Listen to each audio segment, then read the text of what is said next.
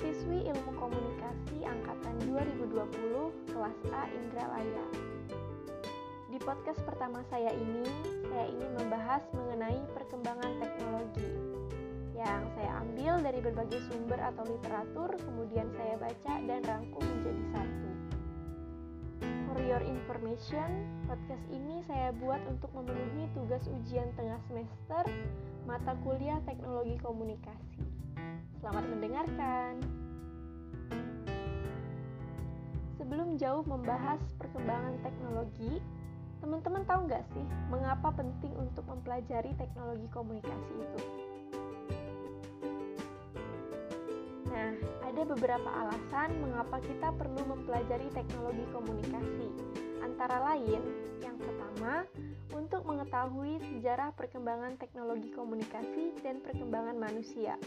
Kemudian, untuk mengetahui apa itu teknologi dan dampaknya bagi manusia, serta untuk meramalkan masa depan, di mana kita bisa mengidentifikasi berbagai perubahan yang ada kaitannya dengan penerimaan dampak, peluang, dan persaingan ekonomis di masa yang akan datang.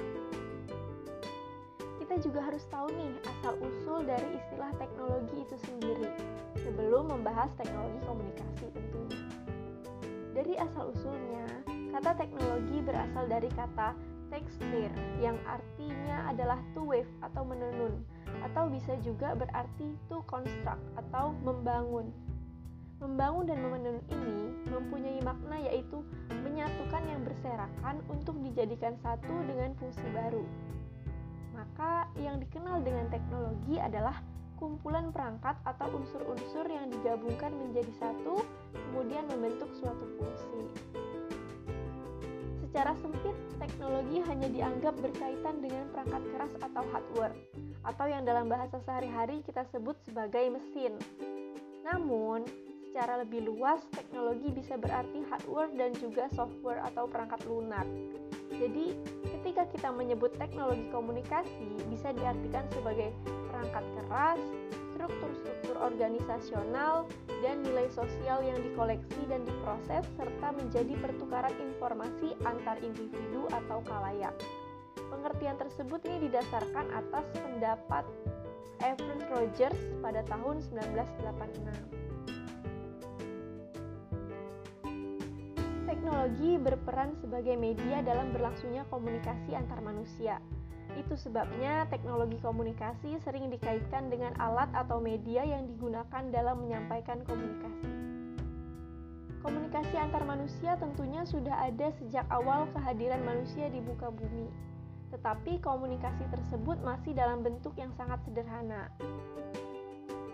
Di abad ke-21 ini, perkembangan teknologi komunikasi mengalami perubahan yang sangat cepat, sehingga para ahli itu menyebutnya sebagai revolusi teknologi komunikasi. Sejarah teknologi komunikasi itu seiring dengan histori manusia itu sendiri. Misalnya, kita berbicara tentang teknologi modern sekarang ini. Berarti tahapan peradaban manusia itu juga sudah setara. Begitupun pemikiran manusia yang sudah dianggap mampu dan tentunya bisa dikatakan mencerminkan kemajuan perkembangan teknologi komunikasi. Untuk mengetahui perkembangan teknologi komunikasi lebih rinci, kita harus mengetahui tahapan perkembangan teknologi komunikasi itu sendiri. Seperti tadi yang telah disebutkan, sejarah teknologi komunikasi sejalan dengan peradaban manusia. Saat kita menceritakan perkembangan teknologi komunikasi, berarti juga bercerita tentang sejarah peradaban manusia. Peradaban umat manusia itu terus-menerus berubah dan berganti serta sangat bergantung pada teknologi yang digunakan. Alvin Toffler pada tahun 80-an pernah menulis The Third Wave atau gelombang ketiga. Jadi, Toffler ini membagi perkembangan peradaban manusia dengan teknologinya menjadi tiga bagian, yakni gelombang pertama disebut fase pertanian, gelombang kedua disebut fase industri, dan gelombang ketiga disebut dengan fase pasca industri. Kita akan bahas satu-satu. Gelombang pertama diperkirakan muncul pada 8000 hingga 7000 tahun sebelum Masehi.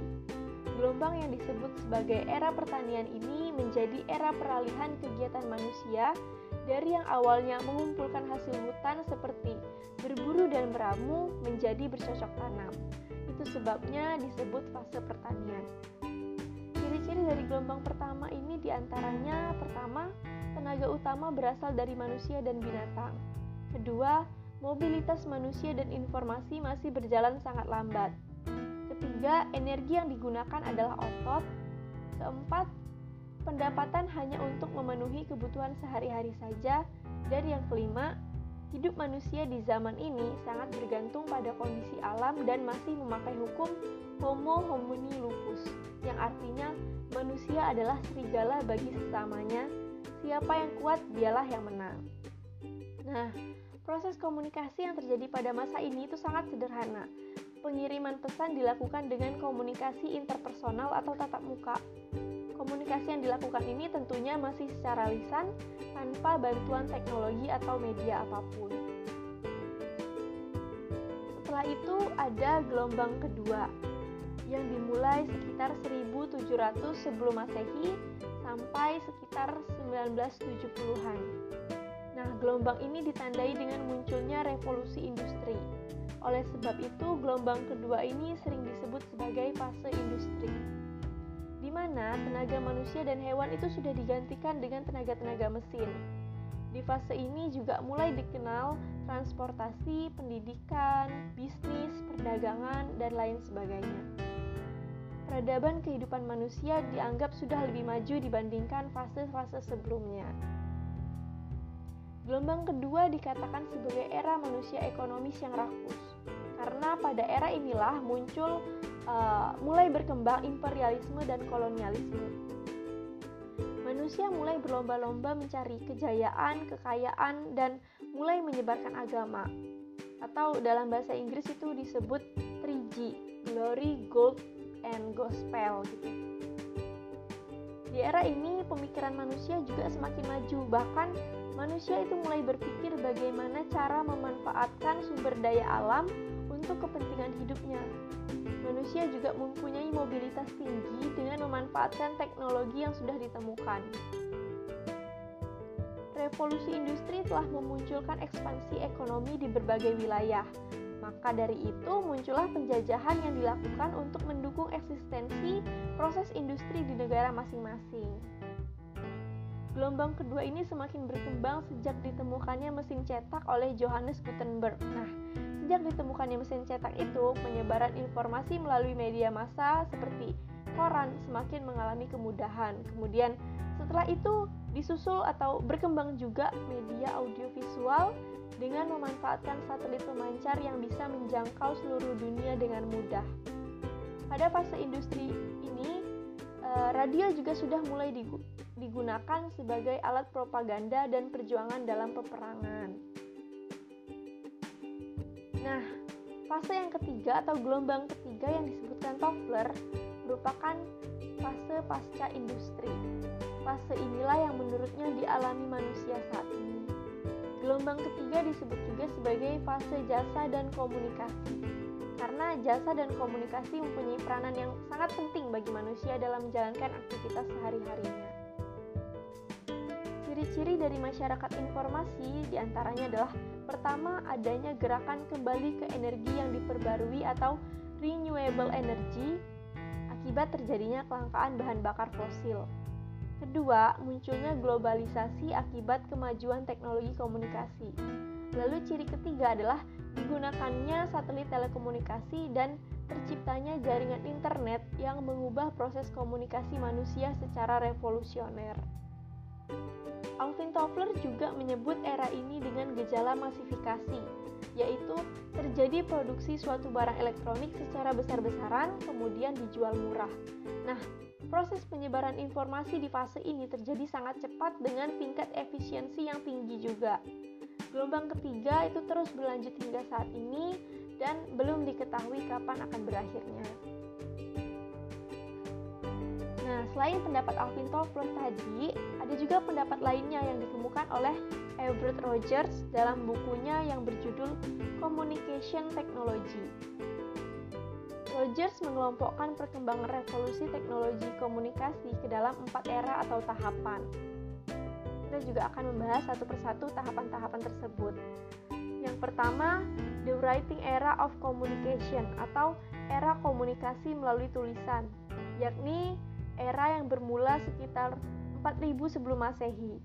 Pada masa ini contoh yang dapat dilihat misalnya penggunaan huruf hieroglif yang digunakan oleh orang-orang Mesir kuno. Alat-alat yang membantu perkembangan teknologi komunikasi pada era ini di antaranya misalnya tuh buku dan kertas karena ini masih era tulisan. Lanjut ke era yang kedua yaitu the printing era of communication atau disebut era percetakan yang diawali dengan ditemukannya mesin cetak pada tahun 1456 oleh Johannes Gutenberg.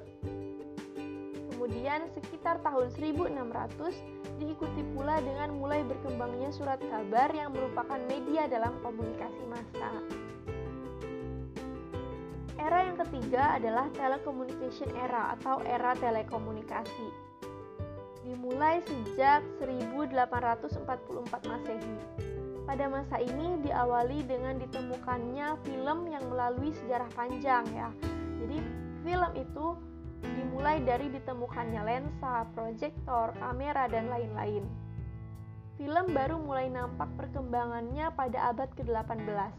Pada era telekomunikasi ini juga telah ditemukan teknologi-teknologi lainnya yang menunjang proses komunikasi seperti telegraf, radio, telepon, televisi, dan juga telepon genggam. Dan era yang keempat atau era terakhir yang dikatakan oleh Rogers adalah Interactive Communication Era atau era komunikasi interaktif. Era ini dimulai dari 1946 Masehi hingga sekarang. Pada tahap inilah perkembangan teknologi semakin mengalami kemajuan yang pesat yang ditandai dengan ditemukannya komputer, internet, dan satelit. Penemuan-penemuan besar tersebut membawa perubahan baru dan kemudahan tersendiri dalam berkomunikasi hingga saat ini era komunikasi interaktif itu terus berkembang dari teknologi yang awalnya sederhana perlahan-lahan berkembang lagi menjadi teknologi yang lebih maju. Teknologi komunikasi memang berpotensi membawa perubahan pada kehidupan manusia. Jadi, semakin berkembang teknologi, maka manusianya juga semakin maju atau semakin modern. Tujuan dari mempelajari perkembangan teknologi komunikasi seperti yang sudah kita sebutkan tadi, tahapan-tahapannya adalah agar kita mengetahui dan mampu membedakan antara teknologi komunikasi zaman dulu dengan saat ini. Harapannya setelah mengetahui perbedaan-perbedaan tersebut, kita juga akan berusaha mengenali dampak apa saja sih yang akan ditimbulkan oleh perkembangan teknologi di masa yang akan datang. Bukan hanya mengenali, tetapi juga mencari solusi untuk menghindari dampak-dampak negatif yang ditimbulkan.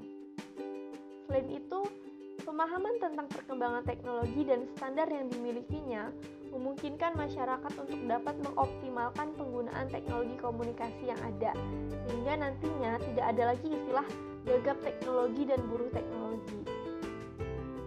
Teknologi itu memang dapat memberi berbagai dampak positif dan negatif, tetapi dengan pemahaman yang sempurna terkait masalah dan dinamika teknologi yang berkembang, maka setiap individu dan masyarakat yang ada di sebuah negara itu akan menjadi penguasa teknologi, bukan malah menjadi masyarakat yang dikuasai dan dikendalikan oleh teknologi.